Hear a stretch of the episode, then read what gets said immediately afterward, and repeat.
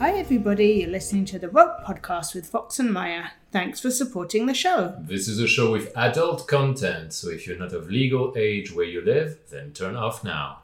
This podcast is about rope bondage. Rope bondage is edge play with inherent risk. We strongly recommend you get proper training and listen to our episode zero on safety and consent in rope before attempting it. Find it at the top of our FetLife page, Rope Podcast. Fox is a rigger and Maya is a bottom. We are long term rope partners who live in Bangkok, Thailand. We love to share our passion for rope with the wider community. Today's episode is sponsored by you, our lovely listeners. Thank you so much for our patrons who make this podcast possible by supporting some of the costs. If you'd like to help us make more Rope Podcast episodes, please go to ropepodcast.com and visit our Patreon. This episode continues our great conversation with Tifereth. The first part can be found in the episode directly before this one, and we recommend listening to that if you haven't already, before you dig into this one. We hope you enjoy the discussion as much as we did.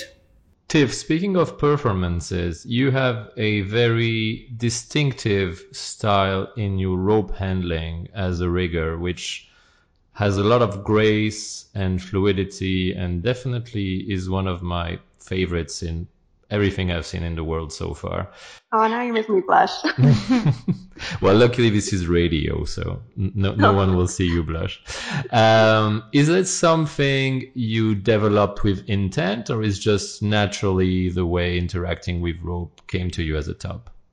so I'm going to credit some of it to my mother was a ballet dancer with uh, Canada's National Ballet, mm-hmm. and I grew up watching her um, pirouette around the kitchen to the Les Mis soundtrack. Did not realize what a depressing soundtrack that was until in my 20s I finally got to saw the sh- I finally got to see the show and it was like, "Oh my god." That was very sad. so some of that is, you know, my mother um, and some of that has been deliberately deliberately curated with me going and being like, "Mom, I have a show and my hands keep looking ugly. How do I move them better?" mm. um, some of it is conscious effort, and some of it is that um, speed and efficiency, which is something that again I can bang on about for hours because I firmly believe that speed is at the core of safety. If you can do it fast, you can do it safely. Most things are tolerable if you can get it on and off in five seconds. Um, but speed and efficiency come with fluidity.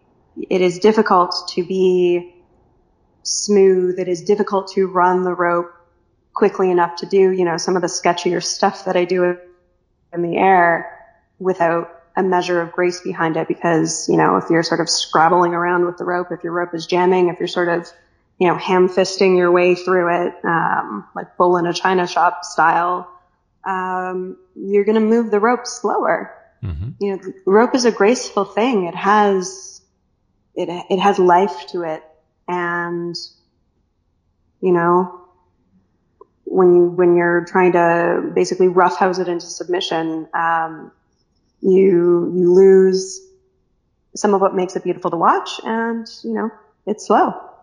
And i love tying fast. That so, makes sense. Yeah do yeah. you do any particular practice or drills in order to develop and maintain your fluidity and your speed with rope uh, good timing on asking that one because I've had to redo them all after two years. My fingers feel like sausages. Feels like trying to tie with a deli counter. It's terrible. Um, it's coming back though, and I think part of it, part of it is something that that, that person who's on my marriage certificate, um, who is you know no longer really welcome in the scene, had me do, which is drilling the little things. They had me take a carabiner and clip and unclip it in one smooth motion each on, off, on, off for like 20 minutes. Hmm. And every couple of days, you know, go back and just on, off, on, off, on, off. Um, things like passing rope back and forth, um, you know, smoothing out those catches so that your, you know, when your dominant hand is pulling, your non-dominant hand is ready to catch the ends and start moving in the next direction. That partly comes out of muscle memory. Your hand remembers where the rope's going to be before your brain can even really make a conscious decision. But part of it is just sitting there and running, running you know, different lengths of rope back and forth behind a stem until, you know, it's smooth and it's even. Um, and then little things like, so I did a show the other week, um, for a Chicago themed event that we hosted and I had exactly six minutes and 47 seconds to tie two harnesses, get two uplines on, do five transitions and get it all off and bow. That wow. is not a lot of time. The only way it is not a lot of time. And the only way that that can happen is sitting there and finding every single spare millisecond. So we sat there and we are like, how can we make this faster? If I have the rope facing down here when I'm pulling it through versus up, which one goes smoother? Is it easier for me to move my hand around you or is it easier for me to move you around me? Mm. What is going to be the smoothest and most effective way to trim off those little fumbly moments that, you know, add seconds to your tying. Um, so yeah, some of it, some of it is, I would say, intuitive. I'm just doing what is naturally the fastest thing, which happens to be a graceful thing. Some of it is very practiced. Um, the little movements, the little catches, carabiners going on and off smoothly and efficiently. Um, and some of it is just sitting down and trying every single way to jam a bite through a loop of rope until yeah. you find the one where the fingering's fastest. Hmm. And I start in my classes, like I teach this from the 101 level. If you are in my 101 class and you're learning a Somerville Bowline, you are learning all the fingering to make it the smoothest, fastest, neatest Somerville Bowline because it doesn't matter if you're on stage or just tying, you know, your, your partner up in bed, uh, fluidly applied, quickly finished, confidently you know, done tie is going to feel better and it's going to look better. So, yeah. That makes a lot of sense. In terms of practicing and performing, do you always use the same type of rope or do you practice with a variety, say some jute, some hemp, some nylon? How, how does that work for you? Always jute. Um, for me, sorry, uh, if you can hear my cat in the background, he's um, singing the song of his people. He's, he's welcome on the podcast as well. okay. um, it's that time of night. Um, We're a cat um, positive podcast. oh, good. Because he's, he's having a moment. Um, uh, so for me, always jute because of all the available rope, I feel like if you, if I think about it like a dance partner, hemp to me always feels like slinging a, like a someone who's just sort of a sack of potatoes on the dance floor around. You know, it's got that that weight. It doesn't give you that little bit of pushback. Um, synthetic, I worry because I like to tie fast. I know it heats up, mm, um, it really and I don't I don't want to I don't want to risk that. And I don't like how it feels in my hands. Um, I'm very particular about the jute that I use. Um, I like it thin. I like it fast. I like it whippy. Um, and I, I like it because it feels like dancing with someone who's giving you just that little bit of pushback, you know, that little bit of resistance. That's a lovely analogy. So, yeah. And you talked about um, gymnastics being something you've done before, and, and you, you, just mentioned your mum as a ballet dancer. How mm-hmm. how does that background in athletics, figurative arts, figure in your rope? Talk to us a bit about that. Um, so I was on the Canadian Taekwondo team for many, many years wow. um, as a junior and as a senior. And then I was on a super competitive roller derby team.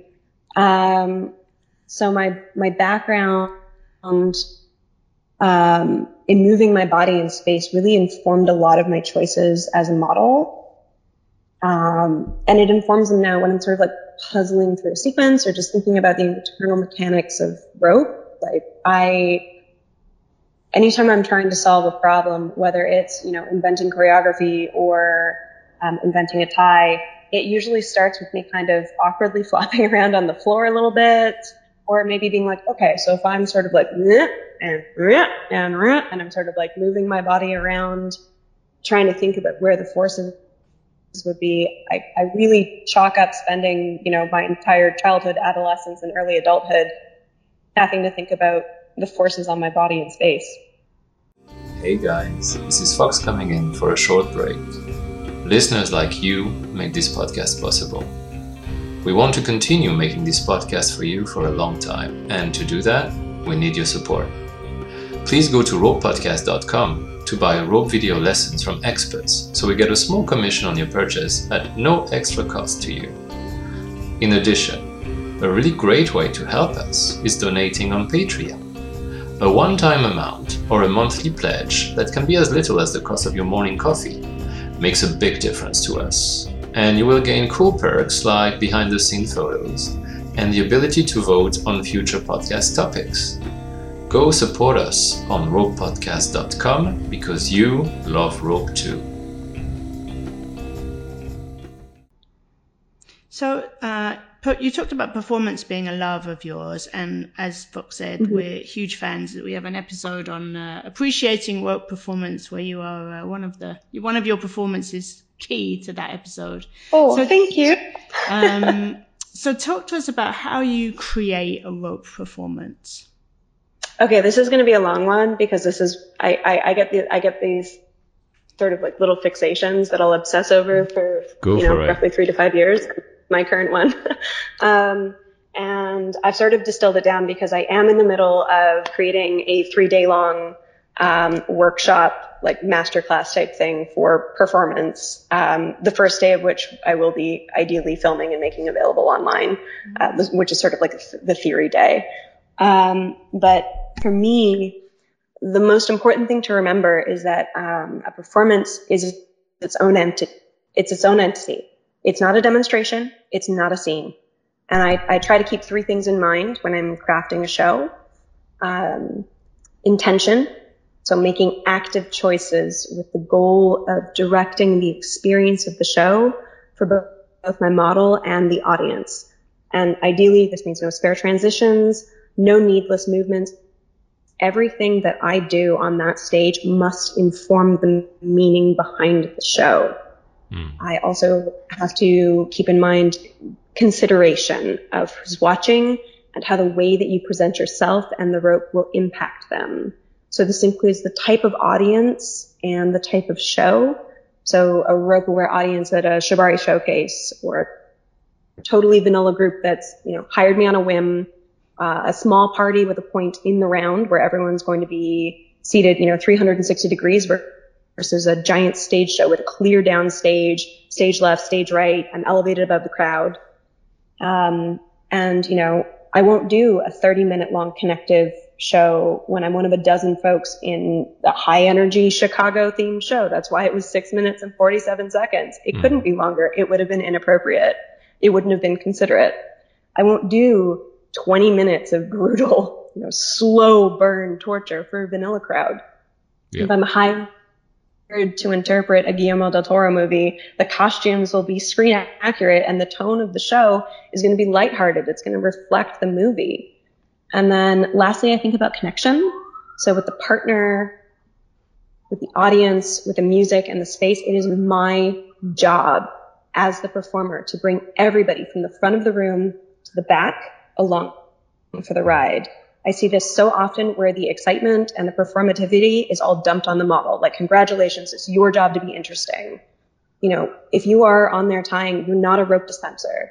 You are taking up space on that stage and you need to be as engaging as everything else. And that is super key to how I think about shaping my performance before I even touch my ropes. Um, from there, I'll often kind of start with an idea of a shape. So like a harness I want to use or like a pose I want to hit. And this is always going to be really informed by my partner's superpowers. Um, you know, the things that they are uncommonly amazing at. As my goal is always to make them feel successful in a show. And I feel like my partner can only do that if they feel like they've done their best. And the best way to make someone feel like they've done their best is to show them at their best. Mm. Um, if I'm tying with someone that I'll be meeting day of, which happens a lot on tour, um, I'll try to have a chat in advance to discuss kind of happy place po- ties and poses. So the things that are going to be restful for them and struggle poses. So one of the big ones that I always ask is, are you a front bender or a back bender? Yeah. You know, is, is bending backwards going to give you that, ah, oh, this feels so good. I'm so open and, or is it like, okay, and we're breathing and we're holding this and the shape is going to end soon. Hmm. Um, I'll also creep their social media to see their body in action. And I try to make good judgment calls about where I'm going to start and end the show based on that. And so once I've kind of taken that all in and of like what my intention is, who I'm considering for this and how I'm going to think about cultivating that connection with my partner, with the shapes, I, that's when I start to think about the sequence so ideally, a couple of rehearsals would be great. You know, lab things out, remove unnecessary parts, unnecessary poses, because, you know, that's how you get to something streamlined. But I want to say 90% of the time that's not possible. Um, although that's changing these days now that I'm the one throwing the shows. Um, but you know, when I'm on tour, most of my choreography is made by drawing stick figures in um, my little notebook. Thank God I have an art degree. Um, and I kind of like, do you remember in the early days of the internet how there was those little, there were those little like albino back, black sheep um, stick figure games where you could sort of make them flop around and it would be like physics, the mm-hmm. game. Yeah. It's sort of that in my notebook um, and lots of weird things like lift here, push here, don't die. Um, or like, uh, for all my bamboo shows, you'll often see, um, hot Jesus vibes as a note for, um, you know, poses, that kind of things. Um, and then this is also how I memorize longer sequences. If I, if I write it all out step by step with my little doodle figures, I'll be able to really internalize it. So I don't need any rehearsal. It's just like in my head from my notebook. And then only at this point is when I start to think about music. So if I have a ton of time, I might carefully choose some mil- the music and then kind of build the music and the choreography together if there's one song I really want to use. Most of the time I don't have that luxury. Um, so from there, if it's, hey, you land on the Thursday, your show's on Saturday, but you're teaching all day Friday. Um, we need your music tomorrow. Um, I just choose music, music that I know inside and out uh, to exactly the length of my performing slot. This way, no matter what happens, I never use, I never lose my place in the music. Um, and it also means that I can usually make an entirely improvised show look much more choreographed than it is because I pick the tempo that I know I like. Um, and I know where every time change, every drop, every song ends.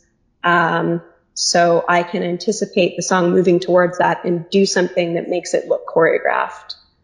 Um, that's why I tie to so much uh, disco and cheesy 80s tunes. Because and for the those ones inside, that are engraved in your brain.